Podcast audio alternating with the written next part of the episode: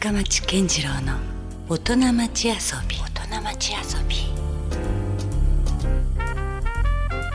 さあ、えー今夜ですね遊びに来ていただいているのは水引デザイナーの長浦千恵さんです。こんばんはよろしくお願いします。よろしくお願いします。まあお久しぶりですよね。そうですね。もうあの大活躍じゃないですか。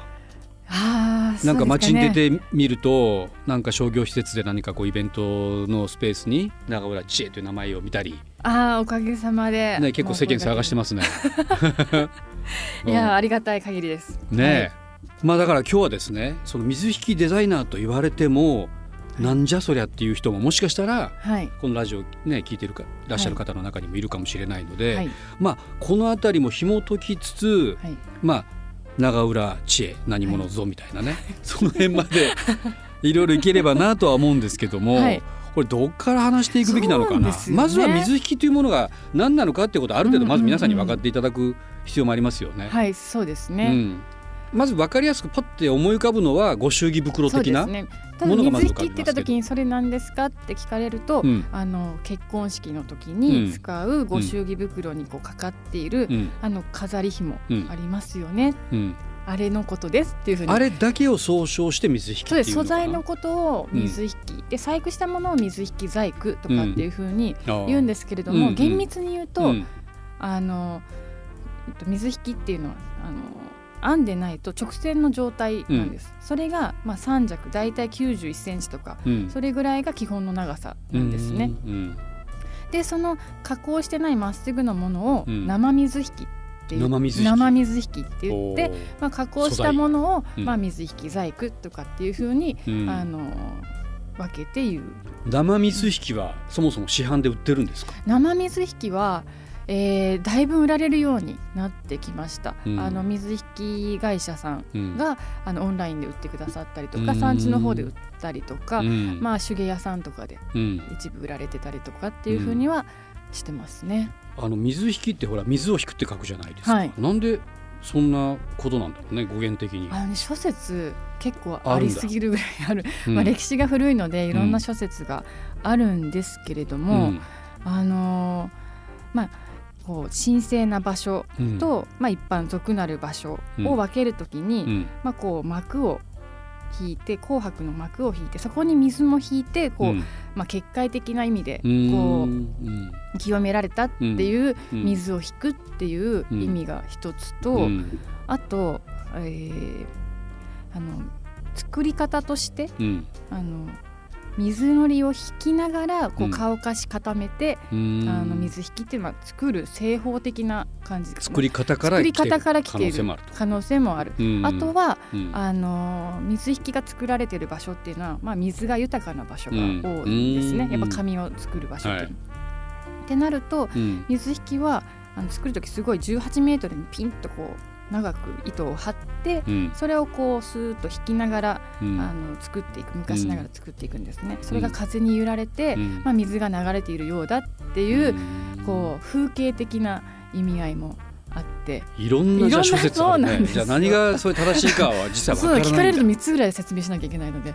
うん。そうそうということはじゃあその水引きのもっとじゃあそのこう根源的なはい、ルーツ的な話になるとうん、どこまでこうあるんですか？起源的には。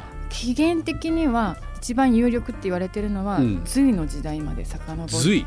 遣隋使って多分社会の時間に習ったと日思うんですよ。本からもね船が出てはいという時代ですよね。そううん。でそれで遣隋使って言われてみんな小野妹子って習ったかと思うんですけど、うん。まさにその小野妹子が、うん。まあ、隋に渡りうん。帰国する折に、うん。まあ、持ち帰ったその天上天皇への献上品にうん。こう紅白に染め分けられた当時は麻紐うん。がこうかけられていたっていうのが、まあ、起源と言われてまして、うん。でそれからまあ宮中でうん。こう捧げ物献上品にはうん。こう紅白の紐をかけるっていうのが、まあ、ちょっと流行ったというふうに言われてます。そのちいさんとのまず水引きとの出会いって何かあったんですか？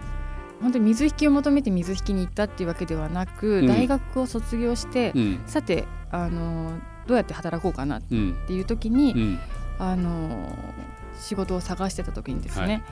そこで初めてこう水引きを扱った商品開発のデザイナー募集みたいなことを見るわけです。求人募集。求人募集なんおうおうです。で、まあ、その時学生、まあ、卒業してぐらいだったので、うん誰の結婚式にも行ってないし、うん。水引きっていうものを知らなかったんだけれども、うん。どっちかというとうん。水引きっていう言葉よりも、うん。日本文化が背景にあるっていうことの方に惹かれて、うん。なんかちょっと興味を持ったっていうところなんですよね。すごいね。じゃあ何の予備知識もないところでまずその求人の何かを見てはい、何か引っかかるものがあったって、うんうんうん。ね。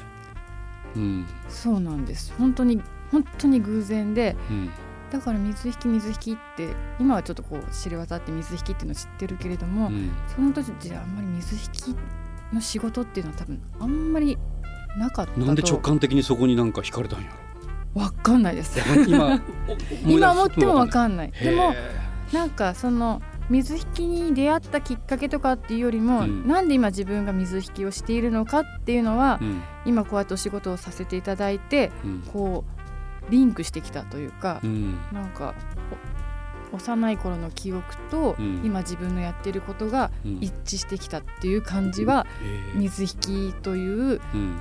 ツールが最適だったっていうふうには思います。うん。えそれどういうところですか？例えば。子例えば供と符合するとこってあのー私ちっちゃい頃の記憶として、なんでこんなにいっぱい人がおるのに、うん。出会う人って決まっとっちゃろうって思ってたんですよ。命的な？それはご縁だと思うんです。あご縁ね。うん。でその当時ってご縁っていう言葉を知らなかったから、不思議で仕方なかった、うん。でも大人になるとそれがご縁という言葉になることに気づいたというか分かった、うん。あと物何でも私なんかやたらと物を大事にする子供だったんですよね、うん。でなんか物に何かこう命じゃないけれども、うん。なんか物にこう生きてるよ魂がそうあるよう宿な。気がしてて、うん。なんかなかなか捨てれないとかすごい大事にしちゃうっていう、うん。でそれはもっと今度八百万の神っていう、ものにうん。多分置き換えられて、うん。でそういう目に見えないものをなんか信じながら、うん。まあ、妄想かもしれないけれども、うん。あのずっとそういうふうに感じながら子供の頃から生きてたんですよね。うん。で今そうやって水引きを通してうん。見えないものをうん。水引きの結びっていう形に置き換えてうん。表現できているってことにうん。今こうリンクしているあなるほどね。面感じがするんです。でその結ぶっていうことで言うと、うん。まあ、ご縁って結ばれるものと結んでいくもの、つながっていくものとかって言うんですけど、うん私の、まあ、屋号というかうん。ブランド名は、うん。タイヤーっていうんですね、うん。それはネクタイのタイ TI うん。ネクタイのタイ。うん。にプレイヤーとかドクターとかって ER をつけて人。まあ、人のうん。表しますよね、タイヤというのは結ぶ人結びつける人っていう意味合いうん。を持ってるんですけど、うん。私名前が知恵なんですよね、うん。だから本当は CHIE で知恵なんですけど、うん私ちっちゃい頃 CHIE って書けなくて、うん。TIE って TIE って書いてたんです。だからタイなんですよ。おー。来た。そこに符号が。ん。そう。だから勝手に運命を感じてます。おへえいやでも本当そのお呼ばれした感があるね。なんかね。なんとなく今の話聞いてたらね。ちょっと今ゾクッとしたけど。そうそうそう。最初それ気づかずにタイヤってつけてたんですけど、うん。もうすぐいとこが連絡くれて、んどれだけ自分好きなんって言われてこれ名前やんあんたの名前やんって言われて、うん。あ本当やんっていう後からねうん。気づいたところでもあるんですけど、あ、ね私の名前は結ぶっていうことにつながってたのかなってうん。ちょっと。まあローマ字で書けば本当はね CHI なんだろうけどそもでもまあ TI でもね、うん。確かにたねそう小学校の頃はずっと TIE って書いてたんですよね。書いてたわけだからね。だから本当なんか理屈じゃないよねそこってね。かね。さっきのもう水引きの募集にくっついねなんかこう食いついたっていうのも別になんかねここれといった根拠がそうこれしたいと思ったわけじゃないけど。水引きで検索してこうね 出会ったわけでもないわけでしょ。だって。うんすごいねなんかね。やっぱこう来るもんやね来てますかね。そういうのってね。うん、で実際そういうのがじゃあきっかけとなってじゃあその会社に就職できたわけだ、できました。うん、そうできたけれども、まあ一からそこで。そこから初めて具体的に知るわけでしょ？じゃあ水引きのことをね。知るわうん。あの基本的な結びとか、うん。あの一通り先輩方とかうん。職人さんとかに教わっでうん。でもその時って水引きデザイナーという言葉は、多分なかったんですよね。うん。まあ、独立して肩書きを一応書かなきゃいけないっていう時に、うん。どうする？まあ多分書籍の時かな、うん。にどうする？っていう話になってじゃあ水引きデザイナーが一番わかりやすいかっていう形で水引きデザイナーにしたんですけど、うん。でオリジネーターーじゃないですか。だからうん。そういう意味ではね。そういう意味ではね。うん。で最初にちょっとお題いただいたのが、うん。ご祝儀袋。うん。のデザインしてみてうん。って、まあデザイナーってつくわけだからね。うん言われうんて、うんでその時に面食らったのが、うん。私は美大卒業ではい、アートアーティスト的な。方のうん。こう畑にいたんです、うん。これは作品だよって言われたんですうよ、ん。その時にえ作品？え何何何をすればいいの？私って思って、うん。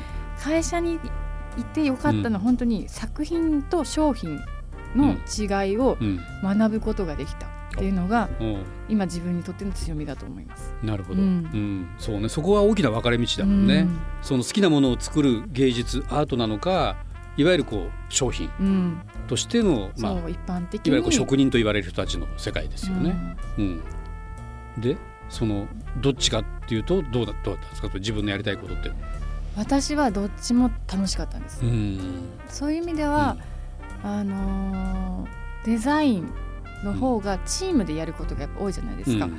で目的目標を持ってそれにこう達成するために自分の能力をこうん。う発揮していく、うん。で私のこう持ち配置がも持ち分があってうん。で、まあ、みんなそれぞれのこう専門的なところがあってそれをこう掛け合わせてうん。達成していくっていうのが仕事として楽しかったし、あのやっぱり売れるものとうん自分が好きなものっていうのが違うっていう違いも面白かったし、うんそれで商品を作るってことは自分をちょっと殺してうん。あ一般的には皆さんこういうの好きだよねっていうふうにうん。こう演じるじゃないけどそっちの世界にうん。入り込めるのも楽しかったですね。うん。求められるものにどう答えるかっていうかね。うん。うん。で何年修行したんですかそこで？それがそんなに修行してないんですよ実は。最初にいたのがうん。1年ぐらいなんです。まあはい。短っ。短いでしょ？う。すごい天才やね。一年でその後どうするんですかじゃパリに行っちゃったんですよ。あ。あらいきなりヨーロッパにね。それはなんでまたフランスに行こうと思ったの？はまあちょっとひょんなことでフランスに行く機会をいただいたんですよね。まああ行かないそかっていう？れ。そう1年限定だったんうです。ん。であーもうこんな機会もないし、うんじゃあや行ってみようかなって、うん。ただ行くだけ行って楽しむってこともね1年ならできるけれども、うん。どうせなら活動したいなっていうので、うん。あの何ができる？あ水引きだと思って、それでまあその元1年いた会社にうん。うんフランスでパリで水引きを広めようと思いますなんておー。若気の至りですよね大風呂敷を広げて。広げた。まあ夢はでも大きい方がいいしね。そういった意味では。野望を持っ広げてみせますて。みたいなことをうん。言ったらやっぱうん。その当時の社長はすごくうんあの理解してくれたして。くれてこいつ一年で辞めやがってとかじゃなくて。いやそれも言われたけれども。言われたんや。やっぱそれはそそうれで。だよ本当かみたいな。なんか辞めたいのに嘘つくなみたいなことを「いやで本当で本当本当です」とかって言って。であのじゃあ応援するから、あの全部うん。あの輸出輸入のことは調べて報告しなさいと。はい。でそれで OK だったらあの送ってあげるよってこと協力者に。なってくれたんだ。なんかその時は契約デザイナーみたいな形で、うん。あの会社とはこうやってたんですよね。えーなるほどね。なんかやっぱりいろんなところでお呼ばれしてますね。なんかね運命というか。なんか周りの方うん。にこう助けられながら、なんかこうん。う本当に助けられながら、ん。パリでも本当になんかうん。そんなことばっかりだったんですよね。でまあパリに渡って。はい、ね。でどういう活動してたの？具体的には。それはうんまず飾りを作ってちょうど、あの年末クリスマスから、うん。まあ、ニューイヤーにかけての時に、あの飾りをね。だってほらあの要するにおご祝儀袋的な文化はないわけでしょないですないです。お金を包んで渡すなんてことはないから、うん。だからといってお正月の文化もないので、うん。あるのはクリスマスなんですね。おだからクリスマスの,、うん。あのインテリアのデコレーションとして、うん。水引きのお飾りをうん。使いませんかっていうようなそれはちょっとまた面白いというかオリジナルなものになっていきそうな予感。そうなんですよ。ねでそういうまずこう飛び込み営業、うんを。うんどういうところに飛び込むんですか、あのいろいろリサーチして、うん。メーカーとか、いやいやあの個人がやってらっしゃるお店なんですけれども、うん。まず飛び込んで、うん。自分の面を割って、でなんか、うん。そんな怪しい人じゃないですよっていうのを分かってもらって、うん。そこで直接じゃあまた改めて来ますねってポイントを取って、うん。作品見てもらって、うんっていうふうにつなげていくってことを地道にやってました。そうすると徐々にこうじゃあお願いとかってことを言ってくれる人が出てくるわけ、それは多分日本よりもうん。こう美しいものに対してのうん。やはりこう器が広いのでうん。皆さんだからこう肩書きとかじゃなくてどこどこでやりましたとかどこどこにいましたっていううん。後ろの看板じゃなくうん。あなたがどういうものを作りたいの？どういうものを作ってるうん。の私が気に入ったらいいわっていうのそういう感覚なんですね。だからポートフォリオを見せてうん。あいいわね。じゃあうちっぽいの作ってっていう感じでオーダーをいただくっていう感じでした。へ最初に作ったの何？じゃはあのもう全部飾りにしたので、うん。あのそのお店にのイメージにうん。沿って飾りを作ってうん。提案したって形そですね。のお店の装飾品として？ああの販売あお店で売るもの。売るものとしおてーおー。でどうだった？それ。売れた？それがうん最初もう全然動かなくて、うん。あいったと思ったんですよ。でフランスのお店ってこう、うん。ショーウィンドウが結構あるじゃないですか。うんでこう通りに向けてこう商品を並べるんですね。はい。だからお店に入らなくても路面でわかる、ね、路面でわかるんです。そう、うんで納品してすぐって全商品並んでて、うん。それが1週間ぐらいずーっとあるんですよ。あうん。売れてない売れてないとうん思って、でだんだんその前の通りを通るのが億劫になって、うん。遠回りしてこうスーパまあーに行ったりとかして、そう見ず に通れるようにね、とかしてたらある日ポツッと1個売れたんですね。売れたと思ってすぐお店に入ってう、んこれないけど売れたんですか？って言ったら売れたよって、うん誰が買ってくれたのフランス人がこう買ってくれたよっていうところから、うん。ポンポンポンポンポンポンって売れるようになってリピートもいただくようになって、結構あのフランスの方がうん。お部屋の、まあ、クリスマス用としてですかね、うん。買ってくださって。そういうとこやっぱフランス人ってなんか偏見がなくていいね。いいですね。その美しいものに対してはもうね直感的になんかポンと反応してくれるそうなんですよ。うねうん。それがなんか今水引きをやっている原点、なるほどね。だって今のまあ創作活動にも結構それの考え方ってすごくいか生きてるよね。う。ん。ねもういわゆるこう一般的なそのご主義袋のを逸脱したようなはい。ものをかなり今 デザインしてるじゃないですか。はい。ねだからそういった意味ではなんかそのフランスの活動っていうのはきっと多分ね大きかったん大きかでしょうね。ったです。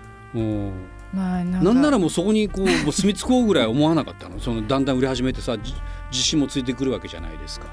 住み着こうは思えなかったですね。思わなかったんや、うん、やっぱり日本に帰ろうと、日本に帰ろうと。うんやっぱりこう自分もうちょっといたら違ったのかもしれないですけど、うん。1年ってうん。やっぱり自分はどうあがいてもうん。日本人以外の何者でもないんだなってうん。良くも悪くも思えたんですよ、うん。だから水引きをやっている日本人の私っていうのがうん。一つ大きなこうそんなんかもう存在としてうん。成り立つのかもしれない、うん。なんかどんなにあがいてもあんな可愛いパリジェンヌにもなれないし、うん。こう日本人ってこうお天道様が見てるじゃないけど、うん。なんかこううん。なんて言うんでしょう。一番衝撃的だったのが、スうん。スーパーマーケットでうん。まだレジを通してないチョコレートをうん食べてるんですよねフランス人って。で食べかけのチョコをレジに渡してピッとかしてもらってそのまま帰ってる。おううん。えっと思って。万引きじゃなくて？万引きじゃなくて、うん。だどうせ自分で買って食べるもんだかうんら先に食べてもいいでしょっていううん考えらしいんですよ。でそれはや別にやっても怒られないよって言われたけど、うん。でも日本人の私たちはどうしてもそれができなくって、うん。そういうなんかこううん。違い、うん。どうしても埋まらない 溝というか。そう。なんです。うん。うんそういうことを考えても、うんやっぱ私は日本人なんだなとかっていうことを思う。うんまあ逆にその日本の良さも出出たことによってまた気づいたりとか本当にあるもんねそういうこともね。んうんうんそれで水引きっていうものもうんこう改めてうんよく思えたっていうのはやっぱフランスに行ったからうんだと思います。じゃあもう一年きっかりでもうそこはもういや帰ってくるんだ日本に。うん、帰ってきます。なるほどね。でそれでどうなったまた会社に戻ったんですか？そうなんですよ。あだ からぐるぐるしてるんですね。おーじゃあ別にそんななんかその会社からしてもねこきやめられたみたいな感じじゃなくてちゃんと成長して戻ってきたなという。武者修行に出たものが帰ってきたっていう感覚だったらしいですね。なるほど、うん。はい。でそれから独立するまで何年ぐらいかかったんですか、それから独立するまでは、うその後ちょっと体を壊したりとかして、うんうん。福岡に帰ってきたんのが、うんうん。8年9年前ぐらいもなっちゃうのかあな。ーはいでそれですぐ独立かってそうじゃなくって、うん。福岡の,、うん。あのインテリア雑貨のうん。あの会社でまた企画開発部再就職みたいな？所属しそうです。うんうんだからまたそこで水引きではないけれどうも、ん。商品を作うるん。仕事をするんです、なるほど、うん。あの陶器とかテキスタイルとか、ちょっと水引きから離れるぐらいな感じ？じゃ離れてます。2年間ぐらいは本当に離れてたんですよ。うん。でうんなんかちょっとこう自分がぼんやりしてきて、うん。何してんだろうなみたいな、まあ、仕事は楽しいし、うんあの居場所はあるんだけれども、うんうんなんかこう100%自分がこう表現できてないような気がしてたんですよね。うんなんかこうちょっとうだうだしてたら、うん。